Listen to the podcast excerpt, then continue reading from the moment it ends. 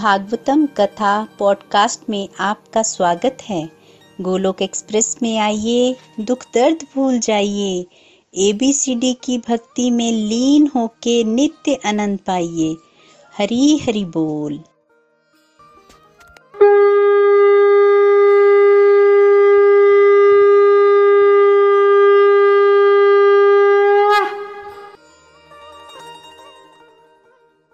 सबसे पहले तो आप सभी को शरद पूर्णिमा की बहुत बहुत शुभकामनाएँ। आज शरद पूर्णिमा है। वो दिन है जिस दिन भगवान ने रास रसाई। रास किया था भगवान ने इस दिन ना वृंदावन में। रास लीला का वर्णन आप सबने सुना होगा। आप सबको थोड़ा आइडिया तो होगा ही रास के बारे में। तो आज वो दिन है जिस दिन रात्रि जो है वो छह महीने की हो गई थी। और बहुत सुंदर रास भगवान ने किया था। तो बेसिकली आज का जो दिन है ना इसमें चंद्रमा से ना, अमृत बरसता है। चंद्रमा में ना काफ़ी औषधि गुण है। और ये जो औषधि गुण है ना चंद्रमा के, ये नॉर्मली चार पाँच परसेंट औषधि बरसाता है चंद्रमा ना। और जो वनस्पतियों में औषधीय गुण आते हैं, वो सब चंद्रमा से ही आते हैं। तो चंद्रमा की रोशनी में रहने के कारण वो औषधि बन जाती और आज जो है वो नाइन्टी फाइव परसेंट तक अमृत बरसाता है। इसलिए बोला जाता है कि खीर बना के आप उसको ना छत पे रख दीजिए चंद्रमा की रोशनी में और रात को 12 बजे जब चंद्रमा अमृत की किरणें बरसाएगा तो खीर जो है वो अमृत बन जाएगी और उसका, उसको भगवान को भोग लगा के सेवन करने से व्यक्ति जो है वो रोगों से मुक्त हो जाता है, वो खीर नहीं है, फिर वो अमृत बन जाती है। तो आप सभी ये कर सकते हैं। खीर को बनाकर, और खीर भी कोई इतनी बढ़िया तरह से नहीं बनाई तो मत बनाइए। आप चावल जो बने होंगे, उसको दूध में मिक्स कर लीजिए, कोई बहुत बढ़िया खीर भी बनाने की ज़रूरत नहीं है। सिंपल सी खीर बना के उसको चंद्रमा की रोशनी में रखिए, और रखना ऐसे है कि इसको पूरा नहीं ढकना है। आप जाली होती है ना, जो दूध ढकने वाली, उससे ढक सकते हैं कि अंदर कोई कीड़ा भी ना जाए और चंद्रमा की किरणें उसमें पड़ जाएँ। या फिर कोई मलमल का कपड़ा है, उससे लपेट सकते हैं, दुपट्टे से लपेट सकते हैं खीर को। ताकि वो चंद्रमा की रोशनी जो है वो उसमें निरंतर प्रवेश करती रहे। तो आज का दिन जो है वो बड़ा अच्छा दिन है और कार्तिक महीना भी शुरू हो रहा है। कार्तिक महीना जो है ये भी बहुत पावन महीना है, बहुत पावन। बेसिकली ये महीना राधा रानी को, राधा रानी का महीना और इसलिए भगवान को बड़ा प्रिय है।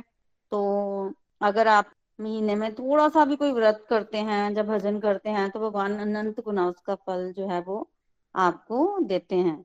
हरि हरि बोल। ओम नमो भगवते वासुदेवाय। ओम नमो भगवते वासुदेवाय। ओम नमो भगवते वासुदेवाय। श्रीमद भागवतम की जय। कार निताई की जय। श्री श्री राधा श्याम सुंदर की जय। हरे कृष्ण हरे कृष्ण कृष्ण कृष्ण, हरे हरे। हरे राम हरे राम राम राम, हरे हरे।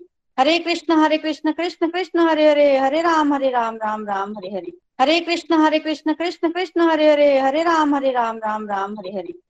ना शस्त्र पर ना शास्त्र पर ना धन पर ना ही किसी युक्ति पर मेरा तो जीवन आश्रित है प्रभु, केवल और केवल आपकी कृपा शक्ति पर जय श्री राधे कृष्णा। हरि हरि बोल, हरि हरि बोल।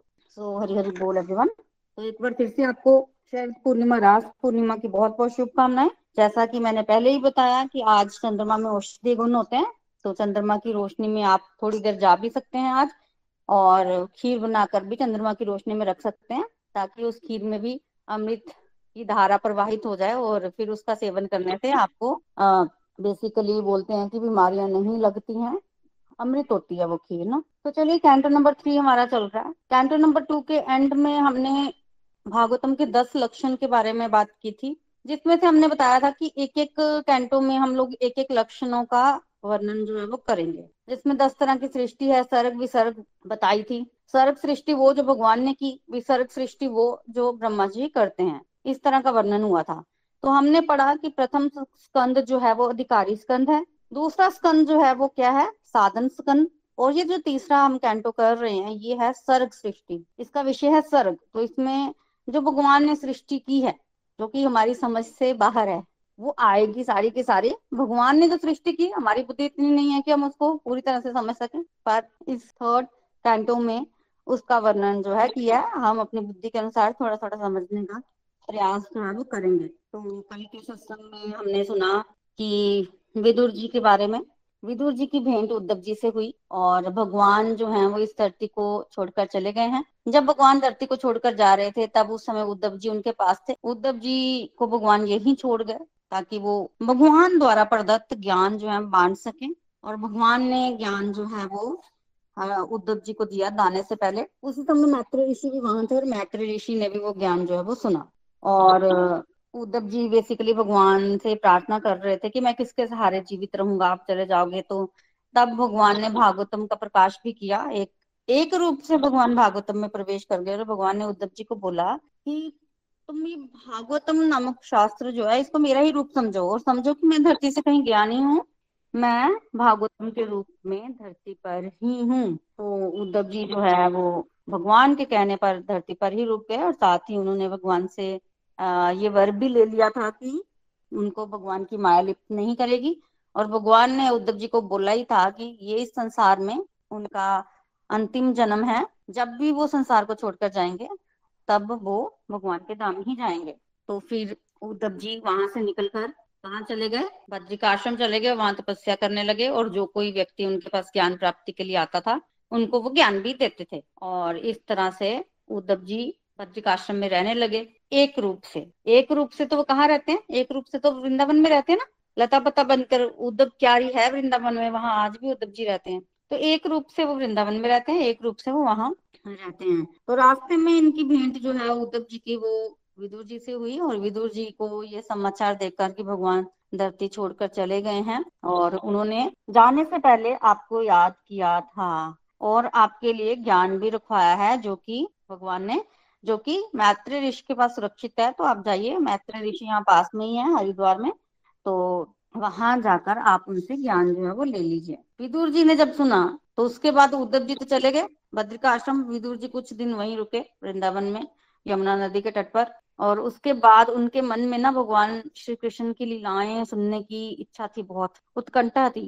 किसके मुँह से? मैत्री ऋषि के मुँह से। देखिए, अभी हमने कल ही डिस्कशन की है कि उद्धव जी ने भगवान कृष्ण की लीलाओं का वर्णन किया था ना विदुर जी से।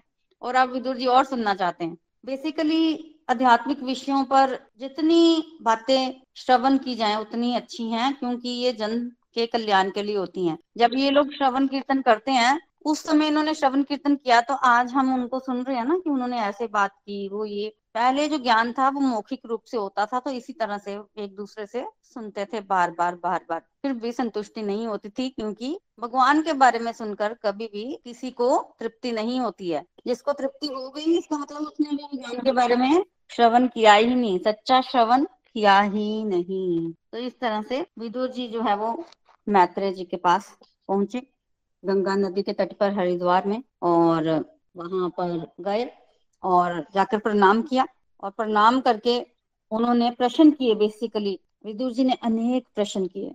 मैत्री ऋषि ने सबके उत्तर दिए, पूरा का पूरा थर्ड कैंटो और फोर्थ कैंटो यही है, मैत्रेय विदुर संवाद ही है। तो एक एक करके प्रश्न विदु जी ने एक साथ सारे प्रश्न कर दिए और बीच में मैत्रेय जी ने थोड़ा उत्तर दिया और उसके बाद मैत्रेय जी बोला कि नहीं, मुझे आप और बताइए। और फिर मैत्रेय जी ने विस्तार पूर्वक बताया। तो क्या कह रहे हैं विदुर जी? विदुर जी सबसे पहले पूछ रहे हैं कि संसार में व्यक्ति काम क्यों करता है? सुख के लिए हैप्पीनेस के लिए। सर पहला प्रश्न यही है कि व्यक्ति खुशी के लिए काम करता है, के लिए काम करता है। पर जो काम व्यक्ति करता है, क्या उससे उसको सुख मिलता है? सुख तो नहीं मिलता। कई बार तो व्यक्ति के दुख भी दूर नहीं होते। दुख दूर करने के लिए काम करता है, दुख दूर तो नहीं होते, दुख बढ़ ज़रूर जाते हैं। तो ऐसा क्यों? बताइए। जीव इतना दुखी क्यों? सुख तो मिलता नहीं, संसार में सुख है ही नहीं। अशाश्वतम दुखालयम। तो फिर पूछा। और कहा कि लोग भगवान से विमुख हैं, दुखी हैं।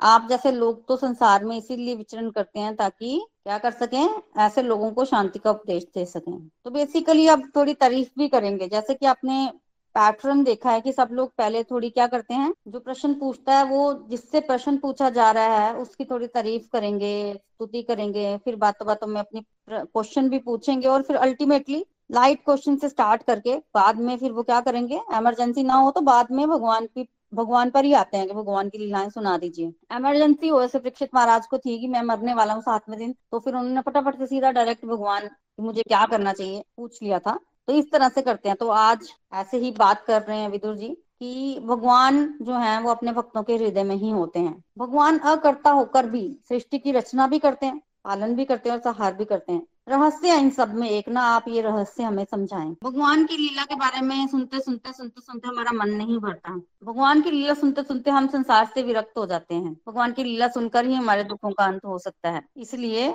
आप हमारे कल्याण के लिए कृष्ण कथा सुनाइए। तो अल्टीमेटली प्रश्न पूछने के बाद वो आ गए कि कृष्ण कथा जो है वो सुनाइए, अवतारों के बारे में बताइए। तो ये सब उन्होंने बोला, ठीक है? तो फिर आप क्या बोल रहे हैं? मैत्रेय जी मैत्रेय जी ने सबसे पहले तो क्या किया कि आपने बहुत सुंदर प्रश्न किया है, ये बोला। देखिए, उत्तर देने की भी यही शैली है। यही बात सुखदेव गोस्वामी ने परीक्षित महाराज को भी कही थी। यही बात सूत गोस्वामी ने शौनक आदि ऋषि मुनियों से भी कही। और यही बात मैत्रेय जी, आज विदुर जी से भी कह रहे हैं। ये उत्तर देने की शैली है। बहुत सुंदर प्रश्न। ये तो जन कल्याण का प्रश्न है। और आप आप ऐसे ही प्रश्न पूछ सकते थे। मुझे आपसे यही उम्मीद थी, क्यों? क्योंकि आप तो वेद व्यास जी के पुत्र हैं। विदुर जी के पिताजी वेद व्यास जी। और वेद व्यास जी कौन है? आप सब जानते हैं, हमने पहले सुना है। तो इसलिए वो उनका नाम कर रहे हैं कि उनके पुत्र हैं। तो आप ऐसे ही प्रश्न करेंगे ना, बहुत सुंदर प्रश्न है। और वैसे भी आज विदुर जी को वो यमराज कह रहे हैं कि आप तो यम यम ही हैं। और मांडव्य ऋषि के श्राप के कारण आप यहाँ पर ऐसे हैं। तो बेसिकली यहाँ पर याद किया है मैत्री ऋषि ने कि विदुर जी पिछले जन्म में जमराज थे, पर उनको मांडव्य ऋषि का श्राप लग गया था। कथा हमने श्रवण की है, शॉर्ट में मैं फिर से रिपीट कर देती हूँ। एक बार कुछ चोर राजा के यहाँ चोरी करके गए और जंगल में छिप गए। छिपे कहा? मांडव्य ऋषि के आश्रम में और वहाँ पर सारा धन छोड़कर खुद भाग गए, क्योंकि राजा के सैनिक वहाँ आ गए थे। राजा के सैनिकों ने चोरों को पकड़ा और साथ ही साथ धन भी पकड़ लिया और मांडव्य ऋषि को भी पकड़ कर ले गए। राजा ने इनको दंड दिया कि इनको क्या किया जाए? सूली पर चढ़ा दिया जाए। तो सबको सूली पर चढ़ाया गया तो मांडव्य ऋषि को भी सूली पर चढ़ाया गया, पर ये सूली पर तीन दिन तक बैठे रहे, इनकी मृत्यु नहीं हुई, पर इनको कष्ट बहुत हुआ। जब सैनिकों ने ये समाचार जाकर राजा को दिया कि मृत्यु नहीं हुई तो राजा को लगा कि कोई महान आत्मा है ये, हमारे से बड़ा अपराध हो गया। राजा गए और जब उनको पता लगा कि ये मांडव्य ऋषि हैं तो उन्होंने क्षमा मांगी।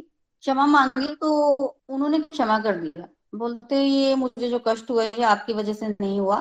मैं तो सीधा यहाँ से यमराज जी के पास जाऊँगा और उनको पूछूँगा कि मुझे ये दंड क्यों मिला है? तो फिर वहाँ से निकलकर मंडव्य मुनि जो है, वो यमराज जी के पास गए और उनसे पूछा कि मुझे इतना भयानक कठोर दंड किस कारण मिला? तब उन्होंने बताया यमराज जी ने कि जब आप पाँच वर्ष के थे ना तो आपने एक कांटे से किसी कीड़े को या तितली को भेज दिया था। तो उसी कर्म का परिणाम है ये। जब ये सुना मांडव्य जी ने तो उनको बड़ा क्रोध आया। बोला उन्होंने कि जब मैं पाँच वर्ष का था, तब मुझे समझ थोड़ी थी। तो जो मैंने नदानी में किया काम, उसका मुझे इतना भयानक फल तो क्रोध आया तो श्राप दिया यमराज जी को कि जाओ तुम धरती पर, शूद्र बनकर जन्म लो। तो फिर शूद्र बनकर यमराज जी आज विदुर जी के रूप में उनके सामने खड़े हैं। तो मैत्री ऋषि याद कर रहे हैं कि आप तो स्वयं यम है तो आपसे यही इस तरह के प्रश्न की ही उम्मीद थी। बड़े खुश हुए। मैत्री जी की इस तरह का प्रश्न किया तो बेसिकली विदुर जी ने एक और प्रश्न कर दिया। विदुर जी ने ये प्रश्न किया कि बच्चा तो खेलता है, ठीक है? इसलिए खेल खेलने के लिए उसको बड़े सारे खिलौने चाहिए, बहुत सारे खिलौने चाहिए। पर ये भगवान जो है, इनको क्यों सृष्टि करनी है? मतलब एक तरह से एग्ज़ाम्पल दिया कि बच्चे ने तो खेलना ही होता है, भगवान को क्या ज़रूरत है खेलने की? भगवान तो वो कहते हैं पूर्ण काम है, असंग है। भगवान तो स्वयं में तृप्त है, नित्य तृप्त है। भगवान को किस चीज़ की कमी है और वो क्यों सृष्टि करना चाहते हैं, वो क्यों खेलना चाहते हैं? बच्चे की बात अलग है। बालक तो बालक है, पर भगवान तो भगवान है तो वो क्यों खेल रहे हैं? व्यक्ति क्यों, जैसे कि पहले भी प्रश्न पूछा कि इतने दुख में क्यों फंसा हुआ है? इस तरह के प्रश्न पूछे तो मैत्री जी उत्तर दे रहे हैं। कह रहे हैं कि भगवान तो मुक्ति है। ऐसे लगता है कि वो संसार में क्यों आए हैं, क्यों खेल रहे हैं? ये है, जब व्यक्ति स्वप्न देखता है ना, उन्होंने स्वप्न के साथ कंपैरिजन किया। सपने में व्यक्ति जो है वो खुद ही सब कुछ बना होता है। दृष्टा भी वही है, दृश्य भी वही है। कोई और थोड़ी ना, कोई दूसरा थोड़ी ना सपने में। तो सब कुछ भगवान ही तो है, बने हुए। तो स्वप्न है भी और नहीं भी, स्वप्न तब तक ही है जब तक आप देख रहे हो। उसके बाद स्वप्न टूट गया तो खत्म। दृष्टा, दृश्य वही। और स्वप्न में उन्होंने एग्ज़ाम्पल भी दिया कि जैसे हमें ही स्वप्न आता कई बार हम एग्ज़ाम दे रहे हैं, ठीक है? पेपर भी खुद बन गए टीचर भी खुद बन गए, सब कुछ खुद बन गए। और जब सपना टूटता है तो फिर एग्ज़ाम होता है, नहीं होता ना तो खत्म। उसी तरह से स्वपन का एग्ज़ाम्पल दे रहे हैं कि भगवान जो है वो दृष्टा दृश्य खुद ही बने हुए हैं। तो उनको इतना फ़र्क नहीं पड़ता है। ज़रूर जाते हैं, पर वो मिक्स नहीं होते और वो हमारे लिए है। व्यक्तियों के कल्याण के लिए भगवान जो है वो ऐसा करता है, करते हैं व्यक्तियों के कल्याण के लिए। आप देखिए, चंद्रमा है आकाश में और चंद्रमा का प्रतिबिंब एक कटोरी में पड़ रहा है और कटोरी हिल जाती है तो चंद्रमा भी हिलना शुरू हो जाता है। चंद्रमा हिलता है ना तो क्या सच में चंद्रमा हिल रहा है कि कटोरी में पानी हिल रहा है? पानी हिल रहा है। चंद्रमा तो नहीं हिल रहा ऊपर। तो वह मैत्र ऋषि कहते हैं कि ऐसा लगता है कि भगवान में ये है, भगवान ये कर रहे हैं, भगवान वो कर रहे हैं, भगवान तो भी ऊपर है, भगवान कुछ नहीं कर रहे, प्रतिबिंब है सारा। तो इस तरह से है। और तो विदुर जी बोल रहे हैं कि आपने तो बड़ा अच्छा बताया इससे तो मेरे सारे संदेह जो है वो नष्ट हो गए मैं समझ पा रहा हूँ कि क्या बता रहे हैं आप। और क्या बोला? और बताया कि ये भगवान की माया की वजह से व्यक्ति जो है वो दुखी होता है। माया के बारे में बताया। और कहा कि संसार में दो तरह के व्यक्ति सुखी हैं, बाकी सब दुखी हैं। कौन से दो तरह के व्यक्ति संसार में सुखी हैं? एक, जो मूर्ख है। जो मूर्ख है, वो सुखी है और दूसरे, जो भगवान में पूरी तरह से लिप्त हो गए हैं, भगवान को प्राप्त कर चुके हैं। बीच वाला जो व्यक्ति है ना, वो दुखी भोगता है। क्योंकि वो बीच में लटका होता है ना। जो तो मूर्ख है, उसको तो भगवान से कोई लेना देना नहीं है। उसको लगता है कि संसार में भोग भोग लो, वही सब कुछ है तो वो मेहनत करता है और भोग भोगता है, और भोग भोगता है, और भोग भोगता है, उसको उतना दुख नहीं आता, उतना क्लेश नहीं आता जीवन में। उसको मानसिक लेवल पर, जो उसके कर्म है, वो तो है ही है, जीवन के अंत में तो आएँगे ही, पर उसको कोई डाउट नहीं रहता है कि मुझे यही करना है तो यही करना है तो वो कॉन्फिडेंट कॉन्फिडेंट होता है। और दूसरे जो भगवान को प्राप्त कर चुके हैं, वो भी कॉन्फिडेंट होते हैं कि उन्हें भगवान के रास्ते पर ही चलना है। उनको संसार नहीं चाहिए, संसार उनको नहीं चाहिए तो वो भी सुखी रहते हैं। पर बीच वाला जो व्यक्ति होता है, जिसको पता है भगवान की तरफ़ चलना चाहिए, पर वो थोड़ा थोड़ा मटेरियल डिजायर्स भी हैं, वो लटकता रहता है पेंडुलम की तरह, कभी इधर, कभी उधर, कभी इधर, कभी उधर। तो बता रहे हैं यहाँ पर मैत्र ऋषि विदुर जी को सृष्टि के बारे में बताया कि के बारे में बताया कि जब कुछ नहीं था, तब भगवान ही थे और भगवान ही फिर दृष्टा बने, दृश्य बने, सब कुछ भगवान ही बने। अभी भी भगवान ही हैं और आगे आने वाले समय में भी भगवान ही रहेंगे। तो बेसिकली हुआ ऐसे कि जो हमने सेकंड कैंटो में सृष्टि का वर्णन सुना, वो सारा का सारा ऋषि ने जो है वो बताया विदुर जी को। सारा बताया। सारा ज्ञान का वर्णन आएगा। एक चीज़ मैं और यहाँ क्लियर कर देना चाहती हूँ, वो ये कि सृष्टि का वर्णन बहुत बार हुआ। मैंने पहले भी बताया कि ब्रह्मा जी की रात को प्रलय हो जाती है और ब्रह्मा जी की जब दिन होता है तब सृष्टि होती है। तो ब्रह्मा जी की आयु है सौ साल। तो सौ साल में एक काफ़ी सृष्टियाँ होती हैं और जब ब्रह्मा जी की एज खत्म होती है ना, उस समय महाप्रलय होती है, महाप्रलय। तो इतनी बार सृष्टि हुई, इतनी बार प्रलय हुई तो काफ़ी सृष्टियाँ हुई हैं। इसलिए हम सारी सृष्टियों का वर्णन नहीं करेंगे, हम एक ही सृष्टि का वर्णन करेंगे। कौन सी सृष्टि जो अभी वर्तमान है? व्यवस्वत मनु की सृष्टि, जिसमें भगवान आए, वो सृष्टि, उस सृष्टि का वर्णन मोस्टली हमने किया और हम इसी का वर्णन करेंगे। और सृष्टि इतनी बार हो चुकी है कि अगर सृष्टि के वर्णन में आपको थोड़ा ऊपर नीचे लगे तो वो गलत नहीं है। आप समझिए, आप भी एक सब्ज़ी बनाते हैं ना रोज तो वो भी अलग अलग तरीकों से बनती है। अलग अलग कभी आपने नमक पहले डाल दिया, हल्दी बाद में डाली तो कभी हल्दी पहले डाल दी, नमक बाद में डाला। आप रूटीन में बनाते हैं, आपको पता नहीं चलता है। कभी मिर्ची पहले डाल देते हैं, कभी आलू पहले, कभी आलू बाद में। ऐसा होता है। ऐसे ही जब सृष्टि ब्रह्मा जी इतनी बार करते हैं, जब भगवान करते हैं तो ऊपर नीचे आगे पीछे हो जाता है, इसलिए गलत कुछ नहीं है। वो बस कल्प का भेद है। जो व्यक्ति जिस कल्प की सृष्टि देखेगा, वो वही लिखेगा। और हो सकता है सृष्टि करने में ही थोड़ा भेद हो, इसलिए ये ऊपर नीचे अगर थोड़ा हो तो आप ये समझिए, कल्प भेद के कारण ऐसा है। तो मैत्र ऋषि ने वो मूल सृष्टि का वर्णन किया। विदुर जी ने बोला कि आप विस्तार पूर्वक बताइए? तब मैत्रेश ने कहा कि मैं तुम्हें भागवत पुराण ही सुनाता हूँ। तो विदुर जी को भी भागवतम का ज्ञान जो है वो मिला। और जब उन्होंने बोला कि मैं भागवत पुराण सुनाऊँगा तो सर्वप्रथम उन्होंने क्या बताया? सर्वप्रथम उन्होंने बताया कि मुझे ये ज्ञान मिला कहाँ से? भगवान द्वारा ज्ञान तो मिला, पर उन्होंने बताया कि उनको ये ज्ञान कहाँ से मिला? तो उसमें वो बता रहे हैं कि सनत कुमार, सनक, सनंदन, सनातन, सनत कुमार, ये चार कुमार हैं। जी, एक बार ना गंगा नदी के माध्यम से यात्रा करते हुए ना ऊपर के लोगों से नीचे के लोगों की तरफ़ आए, ठीक है? तब उन्होंने भगवान संकर्षण को देखा। भगवान संकर्षण जो है वो ध्यान मग्न बैठे थे और भगवान वासुदेव पर ध्यान लगाए हुए थे। तब सनत कुमार ने उनके चरण स्पर्श किए। जब चरण स्पर्श किए तो भगवान संकर्षण ने अपनी आँखें खोली और क्या किया? कृपा बरसाई सनत कुमारों को। अब सनत कुमार इतनी दूर से आए थे, ज्ञान प्राप्ति की इच्छा से आए और उन्होंने प्राप्ति की इच्छा ज़ाहिर की तो वो भगवान संकर्षण ने संत कुमार जी को ज्ञान दिया, जिनको हम श्रीमद भागवतम कहते हैं। मैंने पहले भी बताया कि श्रीमद भागवतम का ज्ञान एक बार नहीं दिया गया समय समय पर दिया गया है। पर जब हम बात करते हैं भागवतम की तो हम सुखदेव परीक्षित संवाद ही बोलते हैं हमेशा। हम बोलते हैं, कोई भी जजमान होता है, ये परीक्षित जी हैं और ये शुक जी हैं, ये व्यास पीठ है। इस तरह से बोलते हैं, पर ये ज्ञान बहुत बार दिया गया है। तो भगवान संकर्षण ने ये ज्ञान सनत कुमारों को दिया। सनत कुमार जब आगे गए ना तो उन्होंने ये ज्ञान सांख्यायन मुनि को दिया। सांख्यायन मुनि शिष्य परंपरा में ये ज्ञान आगे आगे देते रहे। तब उन्होंने अपने शिष्यों पराशर जी और बृहस्पति जी को भी ये ज्ञान दिया। प्राशर जी और बृहस्पति जी को। आप जी पराशर जी के शिष्य कौन है? मैत्रेय जी। तो पराशर जी के शिष्य मैत्रेय जी और मैत्रेय जी को ये ज्ञान कहाँ से मिला? पराशर जी से मिला, ठीक है? तो ये बता रहे हैं, देखिए, ज्ञान देने से पहले वो बता रहे हैं कि परमाणिक है ज्ञान।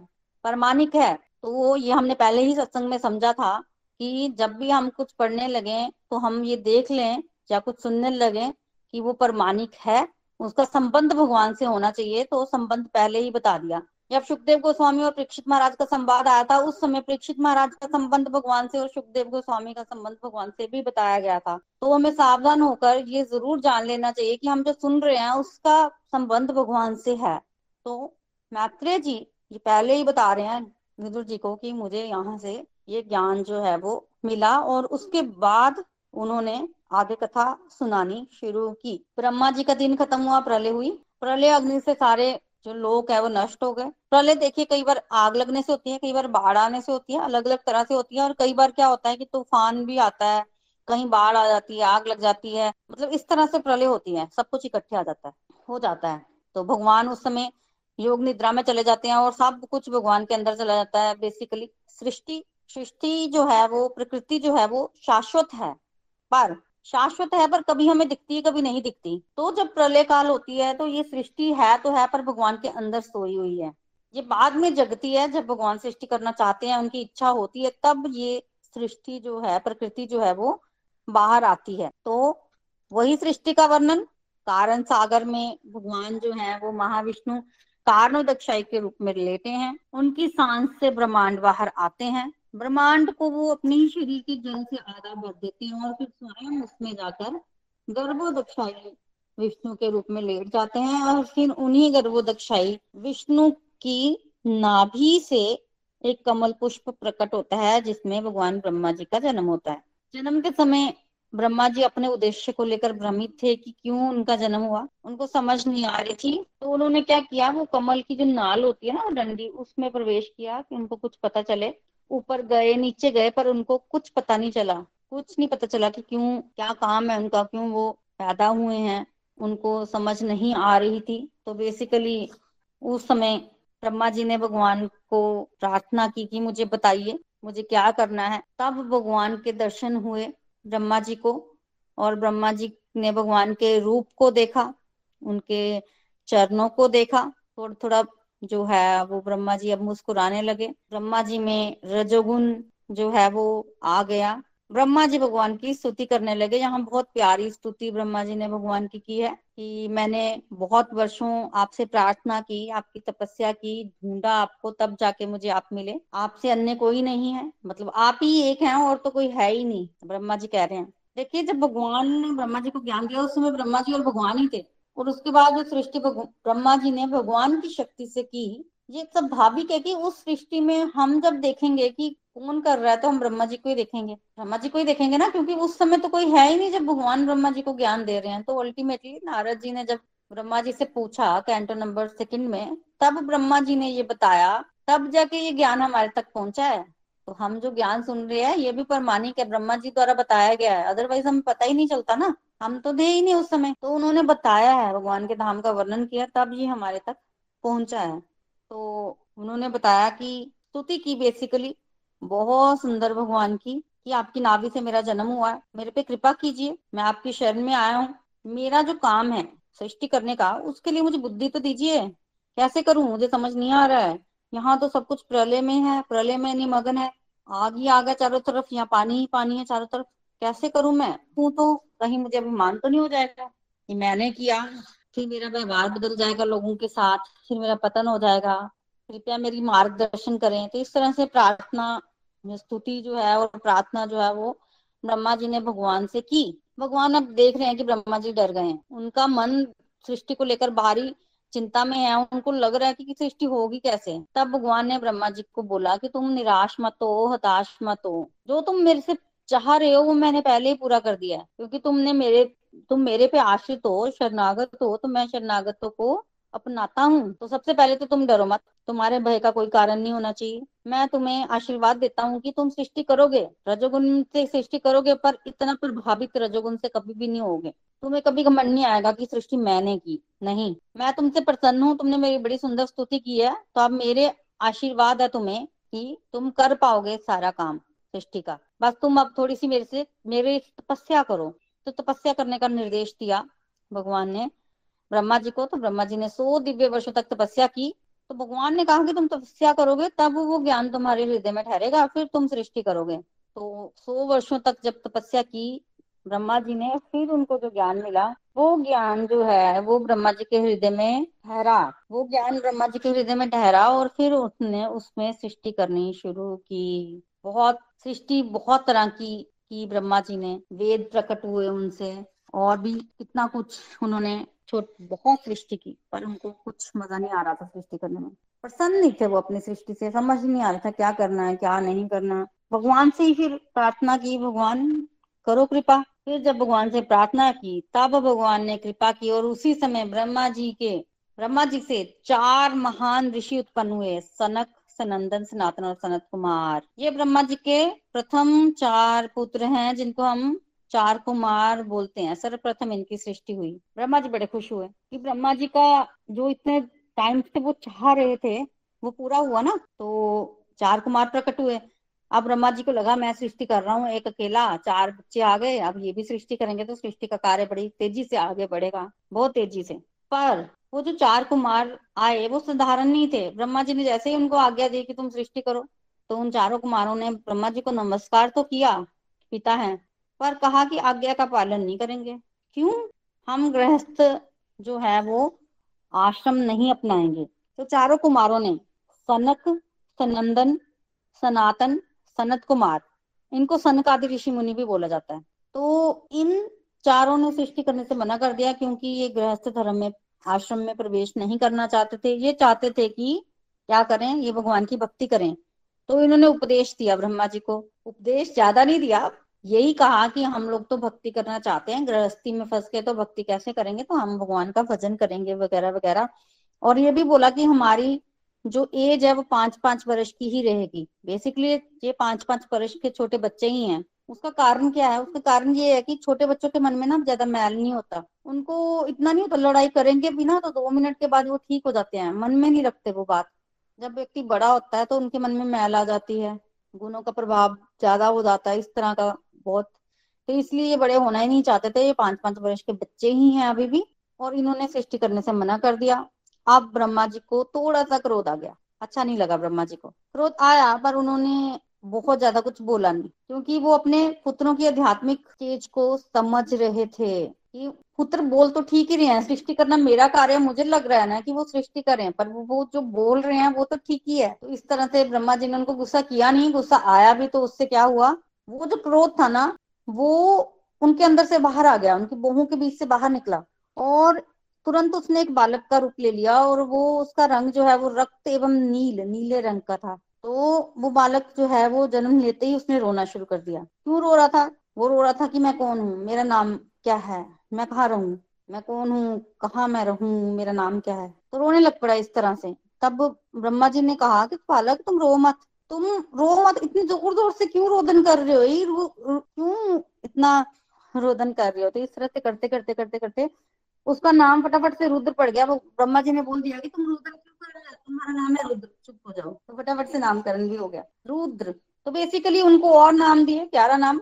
बेसिकली ये भगवान शिव जी हैं, जिनको हम शिव बोलते हैं ना, उनका प्रकट्य हुआ और उनको पत्नी भी दी गई। और ब्रह्मा जी ने कहा कि तुम अब आ ही गए हो तो तुम क्या करो? सृष्टि करो। तो भगवान शिव जी को सृष्टि के लिए भेज दिया, करने के लिए। अब भगवान शिव जी कैसे सृष्टि करते हैं? भूत, प्रेत, डाकिनी डाकिनी। तो इस तरह की सृष्टि जो है वो करना शुरू कर देते हैं। भगवान शिव जी का तो आपको पता ही है। अब वो जो सृष्टि करते हैं, भूत प्रेतों की, वो भूत प्रेतों ने क्या किया? खाना शुरू कर दिया इधर उधर। भूत प्रेत तो भाई अब यही काम करेंगे ना। तो ब्रह्मा जी ने देखा, ये करी जो सृष्टि मैंने की थोड़ी बहुत, एक तो सृष्टि का कार्य आगे नहीं बढ़ रहा। थोड़ा बहुत जो सृष्टि थी, उसको भी ये जो पैदा हुए हैं, ये उसको भी नष्ट करे जा रहे हैं, फिर तो उल्टा हो गया। तो उनको समझ नहीं आ रही थी, ये तो चारों तरफ़ इन्होंने तबाही मचा दी। ये क्या हुआ? कल को तो ये मुझे भी मार देंगे इस तरह से, मेरे पे भी आक्रमण कर देंगे, अब क्या करूँ मैं?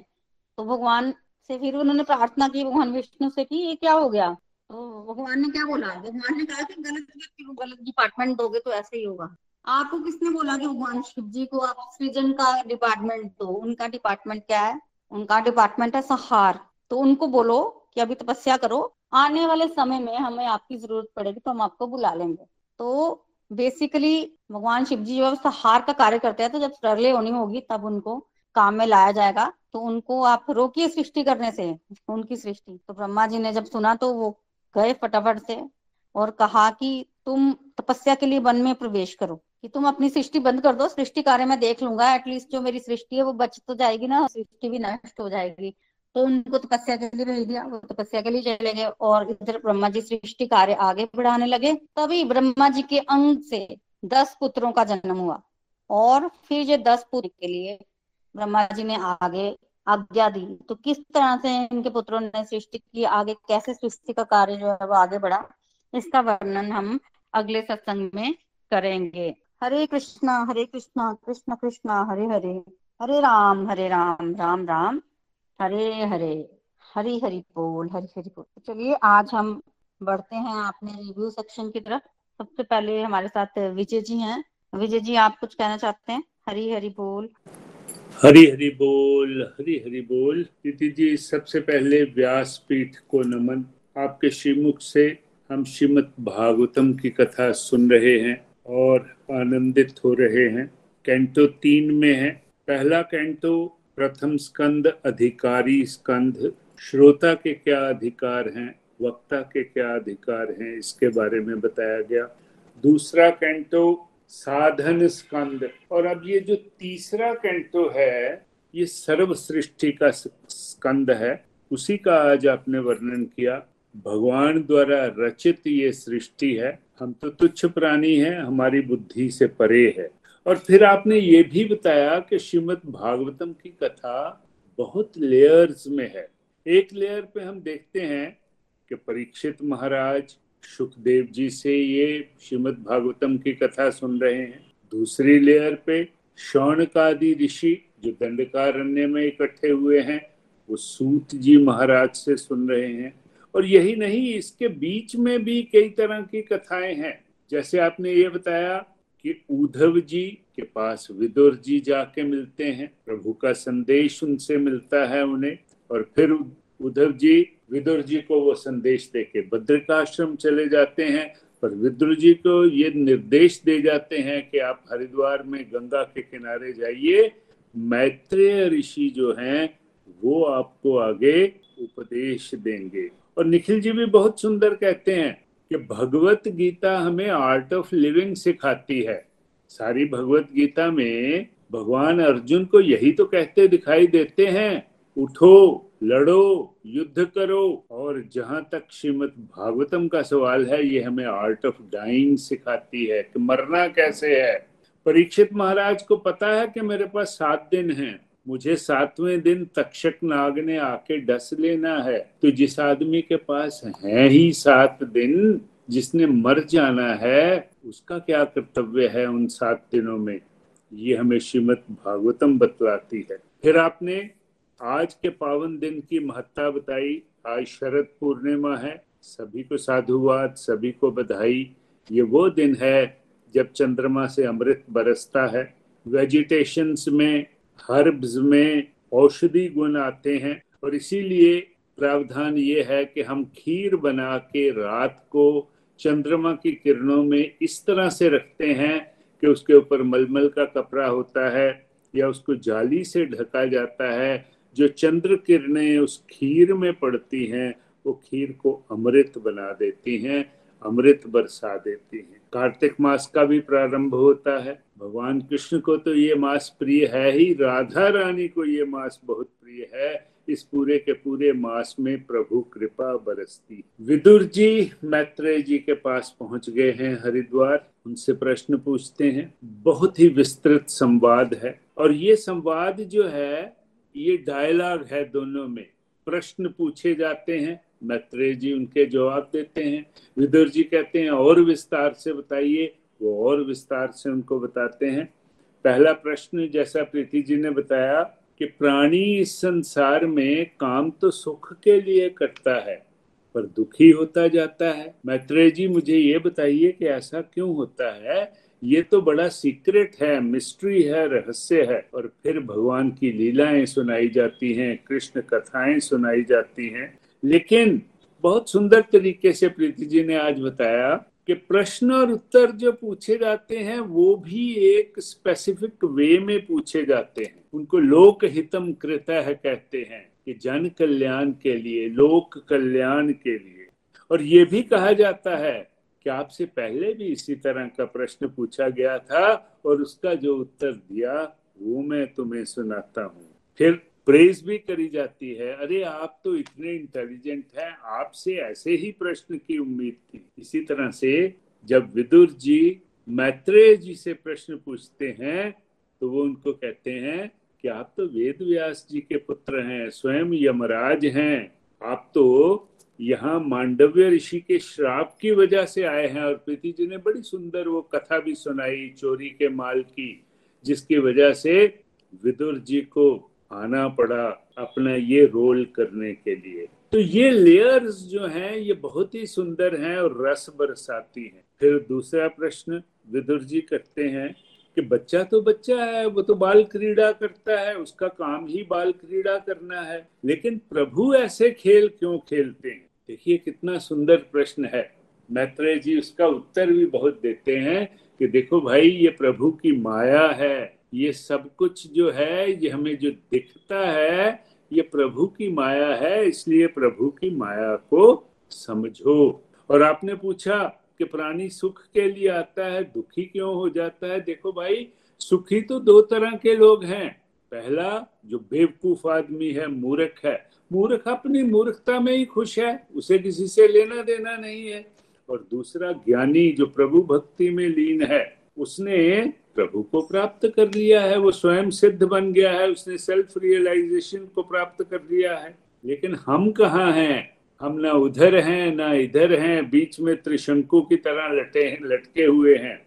हमारा हाल वो है, ना खुदा ही मिला, ना विशाले सनम, ना इधर के रहे, ना उधर के रहे। फिर, क्योंकि ये सर्व सृष्टि सर्ग है तो इसमें फिर ब्रह्मांड की रचना, उसके बारे में बताया जाता है कि किस तरह से ब्रह्मा जी की सौ साल की आयु है, फिर प्रलय होता है, किसी तरह से भी हो जाता है। आग द्वारा, बाढ़ द्वारा, ये कोरोना महामारी भी उसी का ही एक तरह का परिणाम है। सृष्टि का वर्णन है और ये प्रीति जी ने बताया कि वैवस्वत सृष्टि का वर्णन है। विदुर जी फिर कहते हैं कि मुझे विस्तार से सुनाइए। तो फिर मैत्रेय जी कहते हैं अच्छा तुम विस्तार से सुनना चाहते हो तो मैं भागवत पुराण ही तुम्हें तुम्हें सुनाऊँगा। ये पूरी की पूरी रस लीला है और उसी रस का हम पान कर रहे हैं। प्रीति जी के मुखारबिंद से अब सवाल ये उठता है कि मैत्रेय जी, विदुर जी को ये ज्ञान दे रहे हैं, पर उन्हें ये ज्ञान कहाँ से मिला? उन्हें ज्ञान मिला चार कुमारों से, सनक सनंदन, सन, सनातन और सन कुमार ये लोग भगवान संकर्षण के दर्शन करने के लिए आए, उनकी कृपा पड़ी, उन्होंने इनको भागवतम ज्ञान दिया। और ये ज्ञान जैसे कि पहले दिया गया, बहुत बार दिया गया है। प्रामाणिक ज्ञान है। ये सांख्यायन मुनि को ज्ञान दिया गया, फिर पराशर जी को दिया गया, बृहस्पति जी को दिया गया। और मैत्रेय जी कौन है? मैत्रेय जी पराशर मुनि के ही तो शिष्य हैं। इसलिए क्योंकि ये पीढ़ी दर पीढ़ी पीढ़ी दर पीढ़ी आया है, ये प्रामाणिक ज्ञान है। फिर एक चीज़ बताई गई कि प्रलय की बात हुई, प्रकृति शाश्वत है, पर प्रभु में समाई हुई है। ब्रह्मा जी का स्वयं की उत्पत्ति, गर्भोदक्षाई विष्णु के नाभि कमल से हुई। लेकिन ब्रह्मा जी को तो कुछ समझ नहीं आता था। वो फिर नाभि कमल में घुस गए और प्रभु से प्रार्थना की, प्रभु की स्तुति की, बहुत सुंदर स्तुति की, प्रभु, आपने दर्शन दे दिए, पर मुझे मेरा काम तो बताइए। मैं आपकी ही रचना हूँ, पर मुझे तो कुछ समझ ही नहीं है। फिर प्रभु ने उन पे कृपा करी, रजोगुण उनमें डाला और उसी से सृष्टि की रचना प्रभु की कृपा से हुई। फिर ब्रह्मा जी ने निवेदन किया, प्रभु, सृष्टि को करने के लिए मुझे बुद्धि प्रदान करिए, मेरा मार्गदर्शन करिए। और ब्रह्मा जी, जैसा प्रीति जी ने बताया, बहुत डर गए थे। प्रभु ने कहा, तुम निराश मत हो, मेरा आशीर्वाद तुम्हें साथ है तुम चिंता मत करो, रजोगुण की वजह से तुम सृष्टि तो करोगे, पर रजोगुण तुम्हें छू भी नहीं जाएगा, तुम निर्लिप्त रहोगे। सौ वर्ष की तपस्या के बाद ब्रह्मा जी ने सृष्टि का निर्माण किया, वेद आदि का निर्माण किया, पर ब्रह्मा जी अभी भी ना खुश हैं, उन्हें समझ ही नहीं आ रही। फिर वो प्रभु से प्रार्थना करते हैं कि मेरे पे कृपा करें। फिर ये चार कुमार जो हैं, सनक, सनंदन, सनातन, सनत कुमार हुए लेकिन इन्होंने सृष्टि करने से मना कर दिया। इनकी आयु पाँच वर्ष की है, ये छोटे बच्चे हैं, इनके मन में कोई कलमश नहीं है और ये उसी एज में है। ब्रह्मा जी को बहुत क्रोध आया और क्रोध सही भी था और उस क्रोध ने रक्त वर्ण का रूप लिया, बालक रोने लगा और इसलिए क्योंकि वो रुदन कर रहा था, बालक इसलिए उसका नाम रुद्र रखा गया। और ये रुद्र जो है, ये भगवान के शिव के प्राकट्य को दिखाता है। उन्हें कहा गया कि आप सृष्टि करो। अब भगवान शिव तो शिव हैं। भूत, प्रेत, डाकिनी, शाकिनी। और ये जब आए इस दुनिया में तो इन्होंने सृष्टि को ही नाश करना शुरू कर दिया। ब्रह्मा जी फिर परेशान, फिर प्रभु के पास गए। भगवान ने कहा कि तुम तो गलत काम करवा रहे हो। गलत आदमी को गलत काम दे दिया। वो कहते हैं ना round peg in square hole इनका काम संहार है। शिव तो संहार के देव हैं, सृजन के नहीं। अभी इनका काम नहीं है। इनको कहो कि तपस्या करें। और फिर ब्रह्मा जी ने प्रभु से स्तुति करके दस पुत्र प्राप्त किए। वो कथा आपने कहा कि कल सुनाएँगे। बहुत ही आनंद आया। कई बार कथा के बीच में कथा होने से थोड़ा मुश्किल ज़रूर लगता है, लेकिन प्रीति जी, जिस प्यार के से, जिस प्यारे भाव से आप सुनाते हैं, आनंद ही आनंद आता है, रस बरसता है। आपको कोटि कोटि नमन कोटि कोटि आशीर्वाद। हरी हरी बोल हरी हरी हरी हरी बोल हरी हरी बोल। विजय जी, हमेशा की तरह आपने ब्यूटीफुल सत्संग की जो है वो समरी दी है। बहुत बढ़िया। शौनक आदि ऋषि मुनि नैमिषारण्य नामक स्थान पर इकट्ठे थे। कथा श्रवण की थी सूत को स्वामी से और थर्ड कैंटो जो है ये सर्ग सृष्टि है। सर्ग सृष्टि जो भगवान द्वारा की गई सृष्टि, इसमें वर्णन आएगा। और बाकी कथाओं में कथाएँ तो हैं, पर बार बार बार बार ऐसा श्रवण करने से हमें इसकी क्लैरिटी जो है वो बढ़ती है। और भगवान ने जब भागवतम को शक्ति दी और ये बोला कि मनुष्य को इसका श्रवण बार करना चाहिए। तो कहने का मतलब यह है कि भगवान ने कंडीशन नहीं लगाई थी कि समझ आएगी तो फल मिलेगा नहीं। हमें सिर्फ़ सुनना है, हमारे लिए इतना ही है। तो अगर किसी को समझ नहीं भी आ रहा है बार बार वो श्रवण नहीं कर रहा है तो उस पर भी भगवान की उतनी ही कृपा हो रही है जितनी की सब पर हो रही है। तो इसलिए भगवान तो बहुत दयालु, कृपालु है, उन्होंने हमारे पर बड़ी कृपा की है। हमें बस उस कृपा का लाभ उठाना है और निरंतर कथा का श्रवण जो है वो करते रहना है। हरी हरी बोल हरी हरी बोल। Thank you once again Vijay ji Hari Hari बोल हरी हरी बोल आगे बढ़ते हैं हमारे साथ नीरज। हरी हरी बोल प्रीत तो जैसे हमेशा की तरह आज भी हमारा भागवतम का सेशन बहुत अच्छा गया, बहुत कुछ सीखने और समझने को मिला। और जैसे आपने के बारे में जानेंगे और इसमें हमने सरग सृष्टि के बारे में जानना यानी कि भगवान के द्वारा बनाई गई है ये सृष्टि।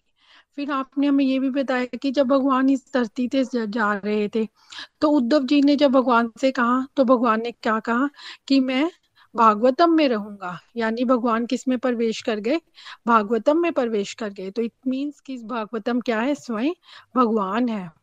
ये चीज़ सुनकर बहुत अच्छा लगा। फिर हमने ये भी जाना कि उद्धव जी, भगवान सॉरी, उद्धव जी एक रूप में कहा चले गए?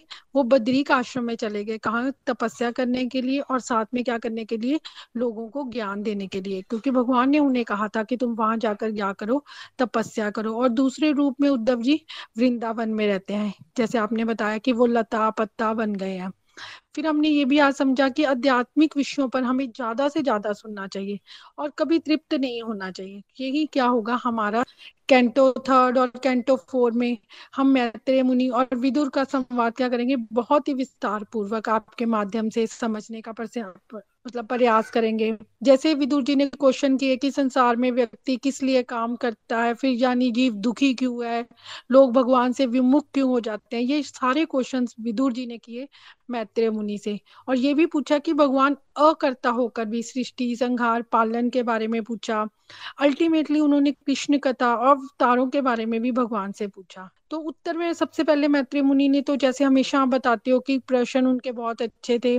हम लोगों के जानने के लिए थे, क्योंकि हम लोगों में भी यही जिज्ञासा, जिज्ञासाएँ होती हैं। फिर जैसे विदुर जी को उन्होंने यम कह के बुता, पुकारा तो बहुत अच्छी आपने स्टोरी भी हमें सुझाई, जो पहले भी आप बता चुके हो कि मांडक के ऋषि के श्राप के कारण विदुर जी को क्या था, यमराज जी को विदुर जी के रूप में, दासी पुत्र के रूप में जन्म लेना पड़ा। और फिर इस कथा से हमें ये भी शिक्षा मिलती है कि हमें हर कर्म का फल भोगना पड़ेगा, चाहे वो हम अनजाने में करें और चाहे चाह कर करें। जैसे ये ये जो कर्म था मांडक्य ऋषि ने, ये तो बचपन में किया था ना, लेकिन फिर भी उन्हें क्या हुआ, इसकी सजा मिली।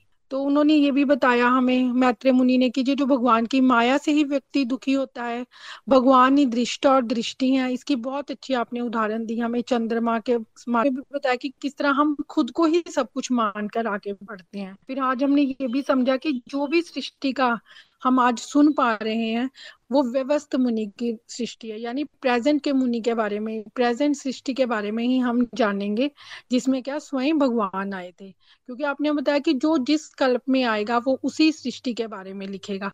लेकिन हम व्यवस्थ मनु के मतलब आए हैं, उस काल में आए हैं तो हम उसी की सृष्टि के बारे में जानेंगे। आज हमने ये भी जाना कि जो भी ज्ञान हम लें, वो हमेशा क्या होना चाहिए? प्रमाणिक होना चाहिए। और इसे हर गुरु ने क्या किया है? प्रूव भी किया है कि हमें प्रमाणिक गुरु से आगे बढ़ना चाहिए। फिर ब्रह्मा जी के जन्म में के बारे में जाना, किस प्रकार ब्रह्मा जी का जन्म हुआ, फिर किस प्रकार उन्होंने बहुत सुंदर स्तुति की भगवान की और फिर भगवान ने उन्हें ज्ञान दिया कि तुम सृष्टि करो। किस प्रकार उन्होंने पहले चार कुमारों को पैदा किया, जिन्होंने सृष्टि करने से मना कर दिया।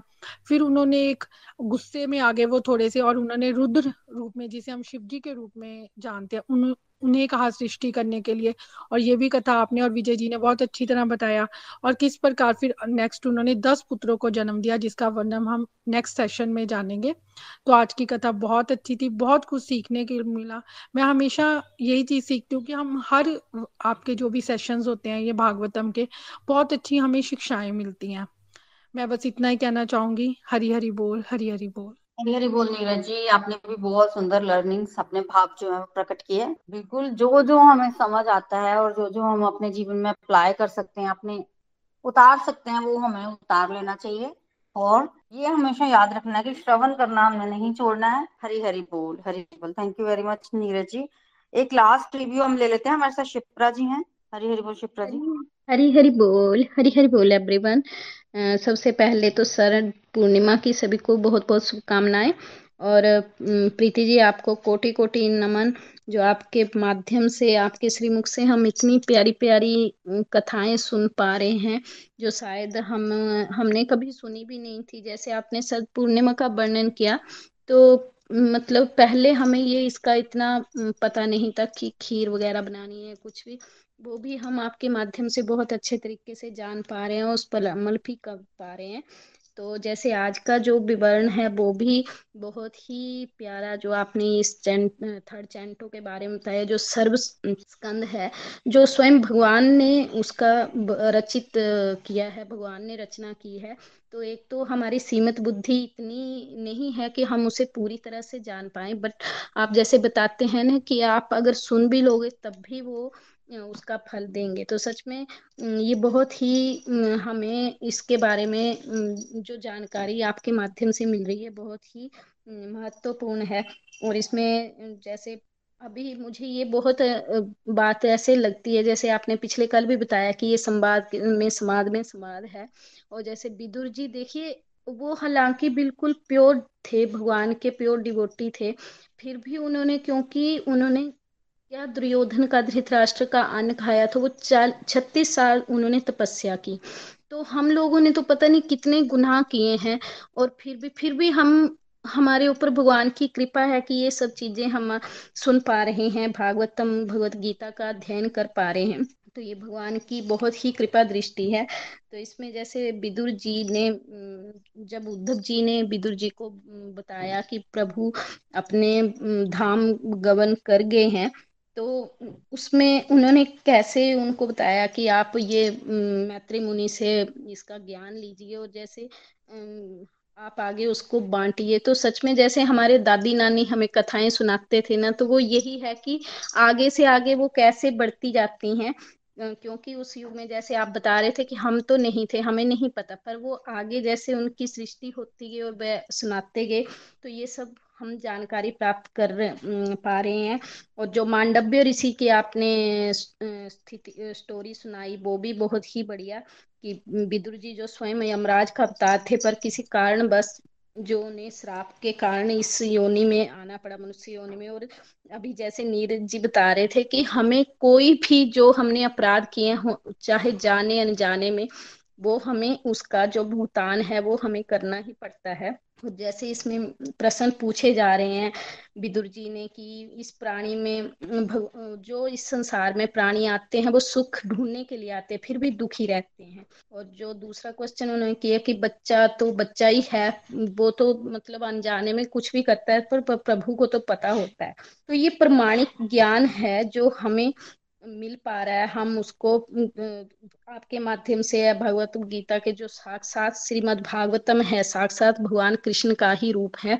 तो हम उसके द्वारा जो हम ये सुन पा रहे हैं और अभी भी जो हम व्यवस्थ मुनि की जो ये चला है कालांतर, हम उसमें इनको साक्षात सुन पा रहे हैं। तो और जो आपने बताया कि कैसे ब्रह्मा जी कंफ्यूज हुए, क्योंकि विष्णु भगवान में ही सब ये जो माया है, ये सारा संसार उनमें ही लीन है।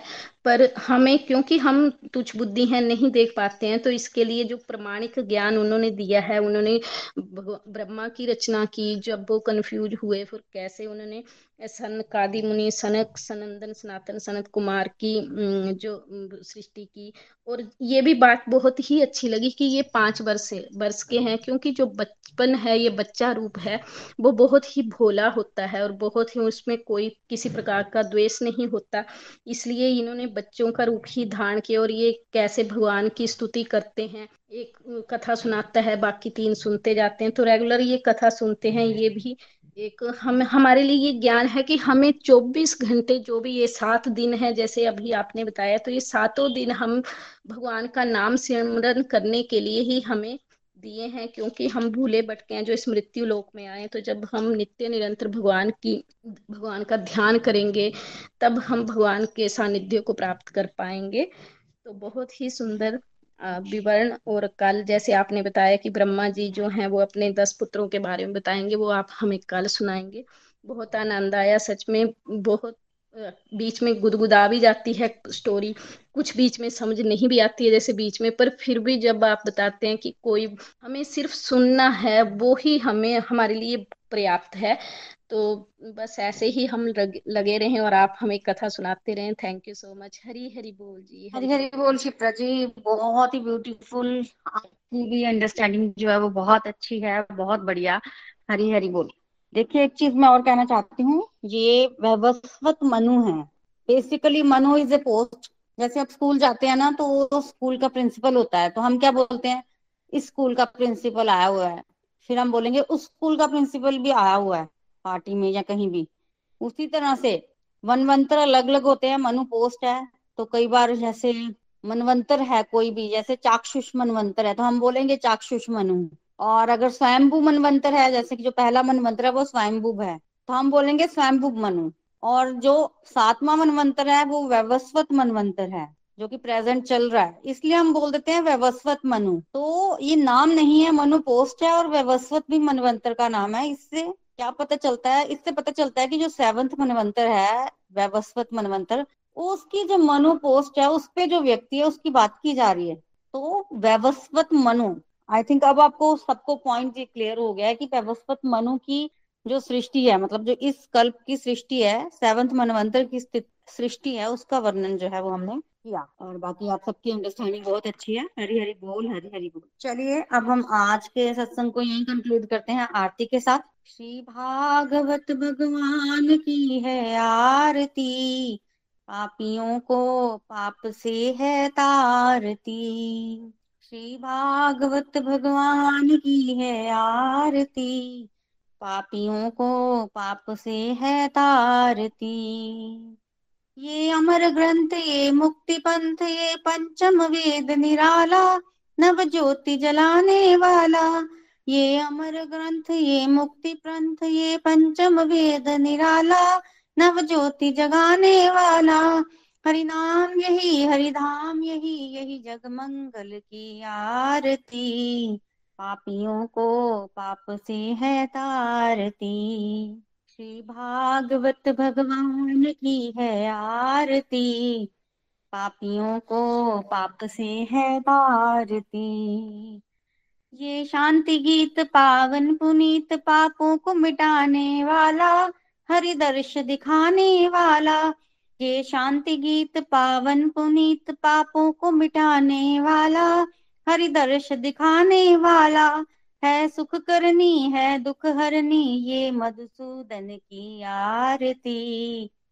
पापियों को पाप से है तारती। श्री भागवत भगवान की है आरती, पाप से है तारती। ये मधुर बोल जगफंद खोल सन्मार्ग दिखाने वाला, बिगड़ी को बनाने वाला। ये मधुर बोल जगफंद खोल सन्मार्ग दिखाने वाला, बिगड़ी को बनाने वाला। श्री राम यही घनश्याम, यही ये प्रभु महिमा की आरती। पापियों को पाप से है तारती। श्री भागवत भगवान की है आरती। पापियों को पाप से है तारती। पापियों को पाप से है तारती। पापियों को पाप से है तारती।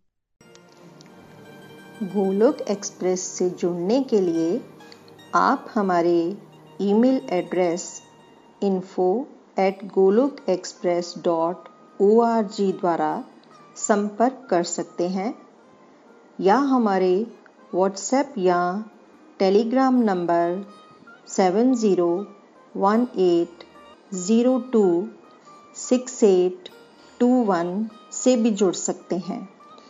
आप हमसे फेसबुक पेज और यूट्यूब चैनल के माध्यम से भी जुड़ सकते हैं। हरी हरी बोल।